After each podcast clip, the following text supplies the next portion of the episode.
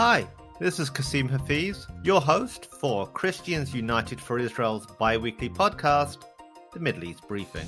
Cufi's mission is to educate and empower Christian Zionists, like you, with the tools you need to defend Israel and the Jewish people. Now you can bring Israel with you on the go.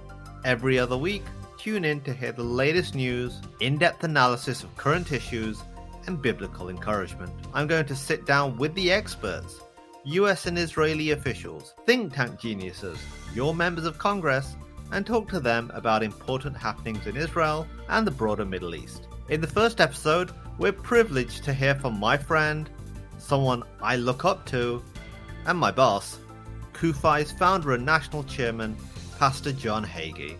We'll hear about the life-changing word he received from God at the Western Wall in Jerusalem over forty years ago, and how it led him and his wife, Diana, to establish Christians United for Israel. We'll also talk about why Christians should support Israel and how Cufi is combating anti-Semitism every day. I hope you'll join me for Cufi's Middle East Briefing.